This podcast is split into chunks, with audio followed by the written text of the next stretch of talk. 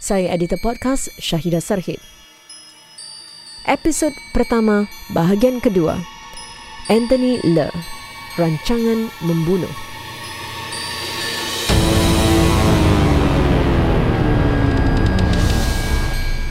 Diari Mahkamah pada 9 Mei 2001, Eng dan remaja tertuduh Zack pula telah menemui Le di restoran McDonald's di Pasir Ris. Mereka dikatakan telah diberitahu bahawa Le membenci dan berhasrat membunuh Cik Leong kerana tidak membenarkannya menemui anak perempuannya Evelyn berusia 4 tahun. Le menugaskan Eng membunuh Cik Leong sementara remaja tadi ditugaskan sebagai pengawas. Eng kemudian diajak ke flat Le dan dikatakan telah ditunjukkan cara mengelar mangsa menggunakan bantal peluk. Bagaimanapun, Eng menarik diri daripada komplot itu. Pakar psikologi pengasas I'm Possible Psychological Services Encik Muhammad Haikal Jamil berkata, ada kalanya pasangan yang sedang berhadapan dengan perceraian akan bertindak secara emosional. selalu dendam itu kita fikirkan sebagai satu emosi yang negatif kerana dendam tu akan mendatangkan rasa marah kadang-kadang akan dalam kes ini yang mendatangkan satu uh, pengorbanan nyawa kepada seseorang itu tetapi dendam atau perasaan dendam atau mungkin marah uh, di akan ada kerana ketidakadilan dalam sesuatu hubungan itu dan saya ingin menekankan bahawa rasa dendam rasa marah kepada pasangan kita ini adalah satu negatif uh, satu emosi yang tidak semestinya negatif Ramai orang memikirkan bahawa emosi dendam, emosi marah itu adalah satu emosi yang negatif.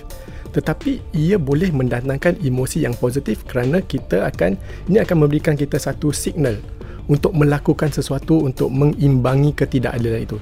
Tetapi apa yang membuat rasa dendam atau rasa marah itu menjadi sesuatu yang negatif adalah kita punya respon kepada emosi itu.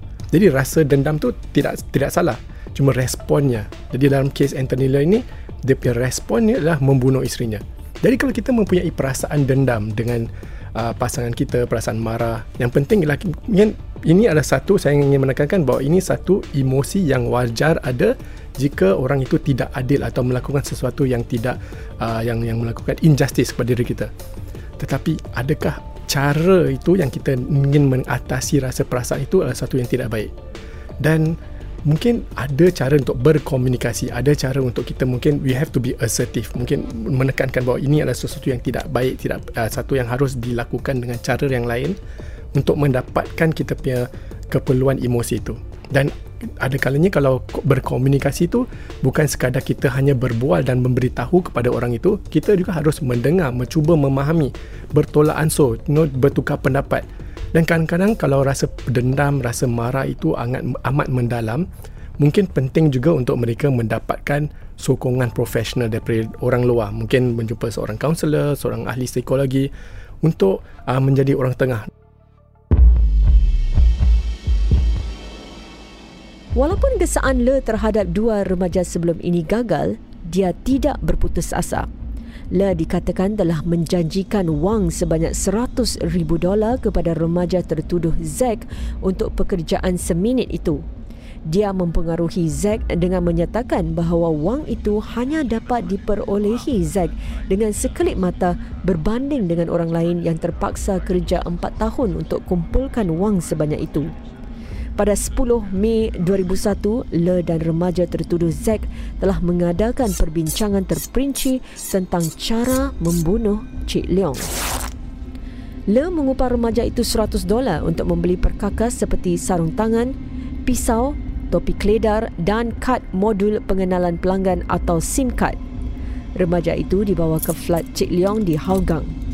Le cuba mengajak isterinya supaya bertemu dengannya.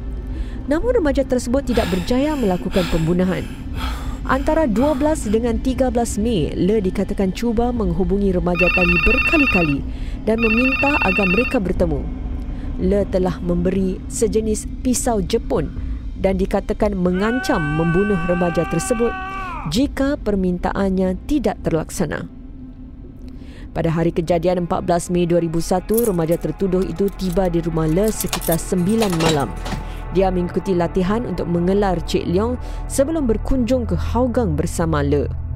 Le kemudian telah menghubungi isterinya dengan alasan menandatangani beberapa dokumen. Cik Leong diminta naik ke flat supaya mengambil sebatang pen. Dalam pada itu, Le telah menghubungi remaja tersebut dan memberitahunya Cik Leong berada sendirian di dalam lift. Daripada maklumat tersebut, remaja itu kemudian menyerang Cik Leong dari belakang. Leher beliau dikelar, dada dan bahagian belakang badan Cik Leong ditikam bertubi-tubi. Remaja itu kemudian menaiki taksi ke Taman Pasiris untuk membuang pisau yang digunakan itu. Siasatan polis yang diketuai ASP Richard Lim Bengi dijalankan sebaik mereka menerima kes ini. Polis telah menyiasat kawasan di mana jenayah berlaku dan mendapati satu petunjuk akhbar muka depan akhbar yang terkoyak. Surat khabar ini telah digunakan remaja 15 tahun itu untuk membalut pisau Semasa sesi interogasi bersama Le, dia tidak mahu bekerjasama, agresif dan menolak sebarang pelibatan terhadap pembunuhan isterinya. Ini menimbulkan keraguan kepada pihak polis kerana selalunya jika seseorang pasangan itu meninggal dunia, pasangan yang lain akan bekerjasama dan mahu memastikan pembunuh itu dibawa ke muka pengadilan. Ini yang menyebabkan pihak polis melihat Le sebagai suspek utama dalam pembunuhan itu. Ikuti perbicaraan antara Anthony Le dan remaja tertuduh dalam bahagian ketiga episod pertama Diari Mahkamah.